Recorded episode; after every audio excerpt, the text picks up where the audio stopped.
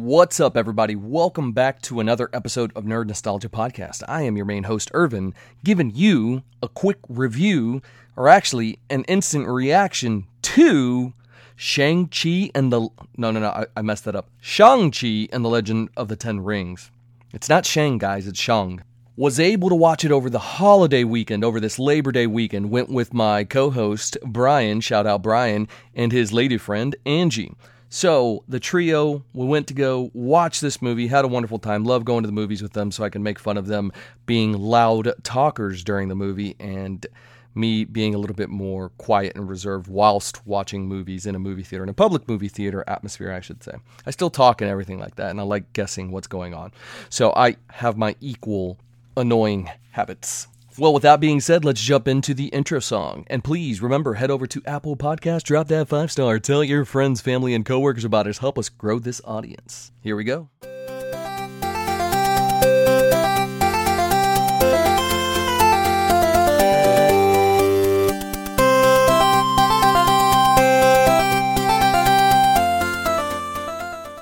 Welcome back, welcome back, everybody. Thank you for joining me today on this super quick episode. So, number one, let me start by apologizing to the fans, to the folks, for not debuting an episode yesterday. What the French toast is going on, Nerd Nostalgia? You're slacking. You're right, we are slacking. I'm slacking, and I do apologize about that. A lot going on in life right now. I uh, just recently started a new job, so that has been entertaining my thoughts from interviewing to getting the paperwork. On top of that, I was also in Disney last week, hence why we missed the episode, and I was anticipating having a filler episode in the meantime, but just wasn't able to get it out to you guys in time. So I do apologize for that. But rest assured, we will make sure that this does not happen. So, that being said, let us review today. Today's going to be a quick episode because I wanted to get this out to you guys. I was already sitting on an episode from a previous recording that I had about WandaVision, Loki, and all that, on top of an episode that I recorded for the adventures at Disney and my experience as a single adult male and the time of uh, my life that I had over there. It really is the happiest place on earth. So, very excited for that. But that's not why you're here. You're here to see what I thought about Shang-Chi. And notice how I pronounced it correctly Shang-Chi, not Shang-Chi, right? It rhymes with hung and not wang. So that's boom. That's how you remember it, okay? Hung, not wang, even though that's kind of confusing a little bit too, since they both, you know, have something in common. Ha! Let me premise this is going to be a spoiler free review. So rest assured, you can still listen to this podcast episode and not get anything spoiled for the movie. I try to do a good job about that. I love being surprised. And so I always want you guys to go in with the exact same experiences that I get whenever I go to watch these movies, right?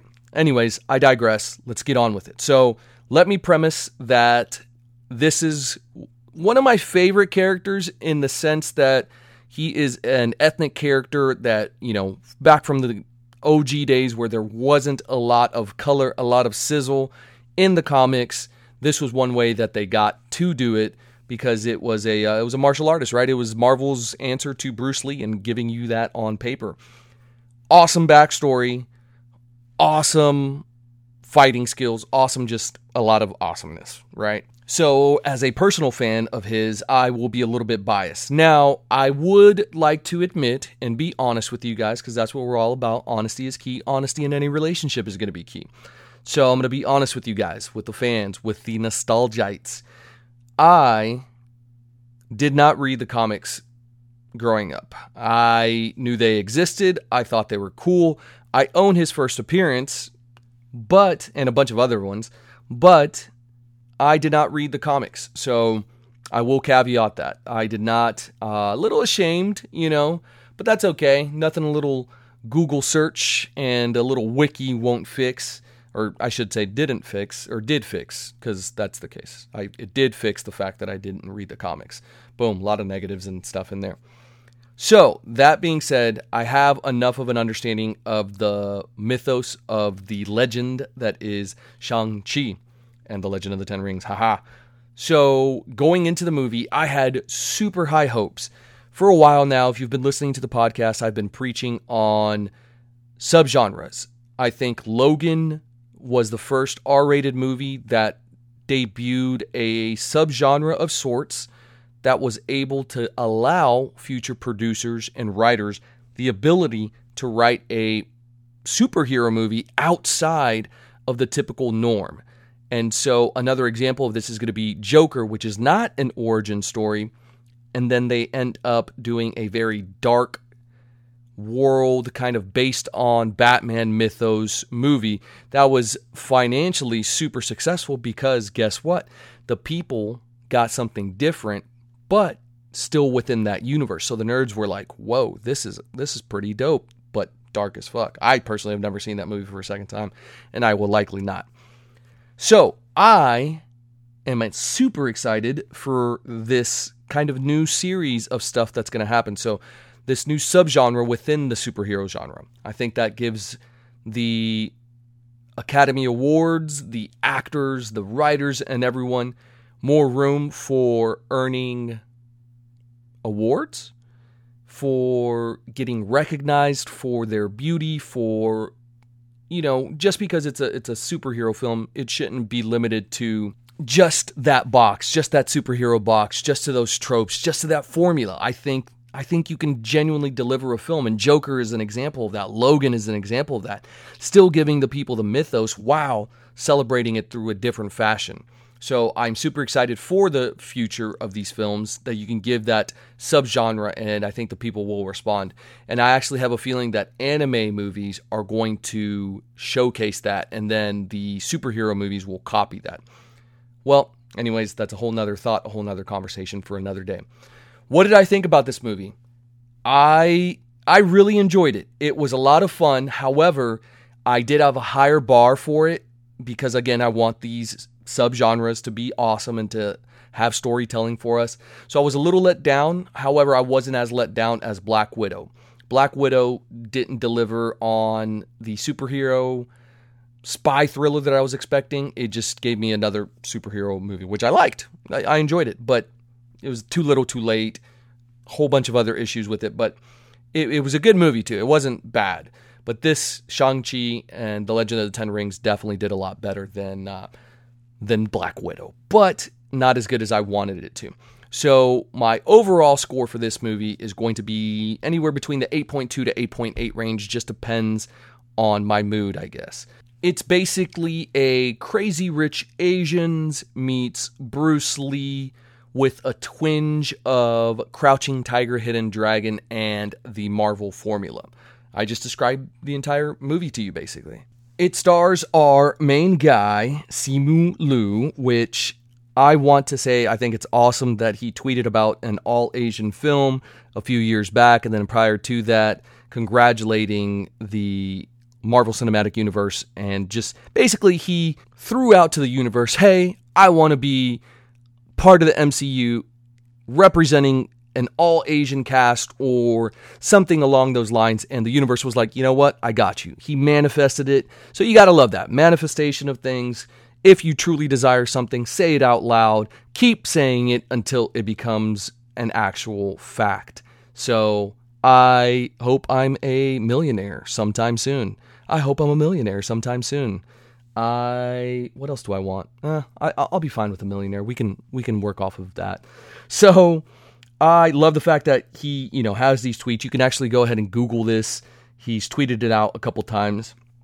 From there, we have his co-lead uh, Awkwafina. She is in most of this film. So Nora Lum so professionally known as Awkwafina, she's a American actress and rapper slash comedian.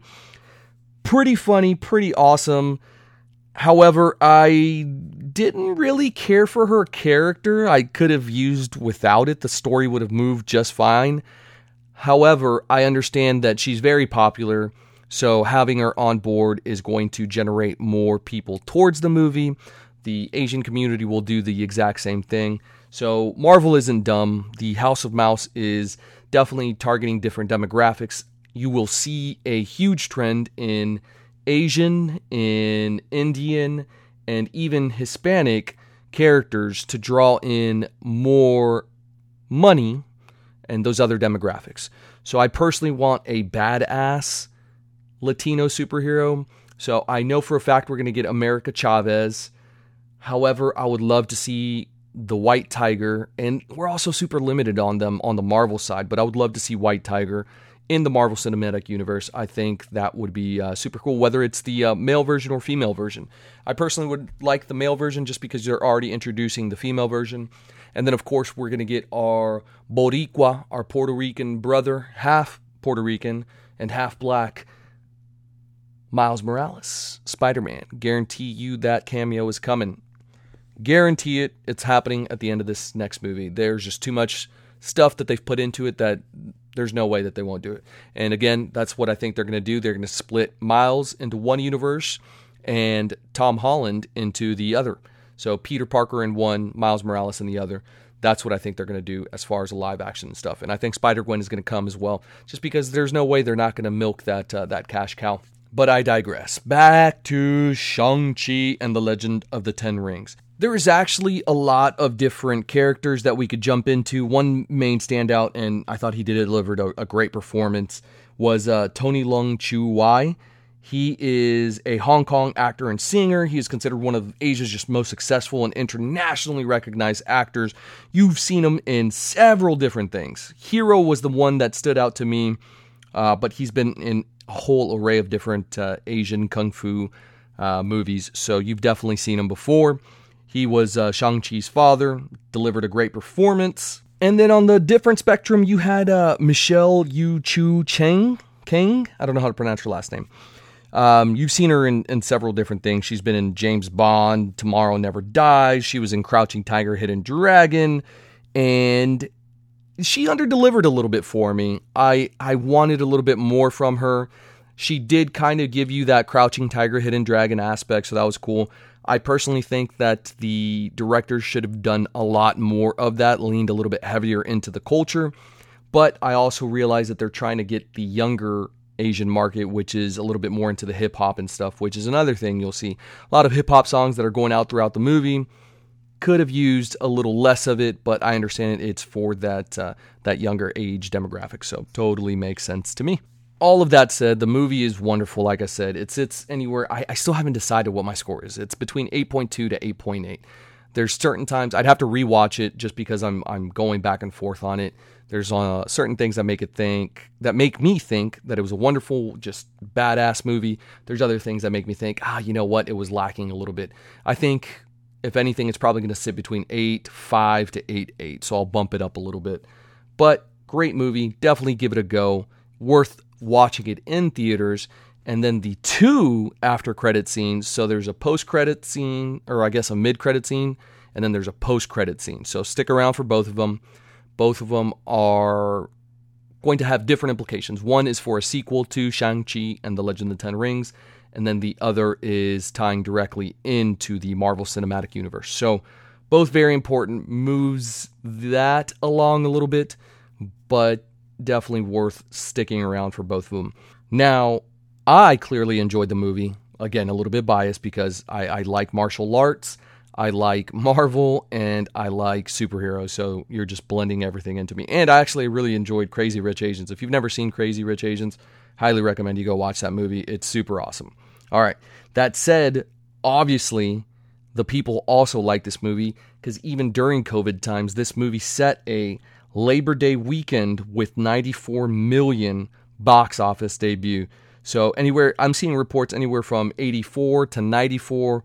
Um, very very successful overall. So that was one of the reasons that Venom Let There Be Carnage actually bumped up to October because they want to kind of bump off of this. All the people that went to this, guess what? Now you're going to have more people that are going to show up to that. So I guarantee that Venom Let There Be Carnage is going to have a little bit more success or as much success as this one did because the same people that went to go watch it will likely go watch that as well just because Venom has a little bit larger fan base than Shang-Chi did. So we'll see. We'll see what ends up happening. But if I was a betting man, I would bet that it will be as successful, if not more successful.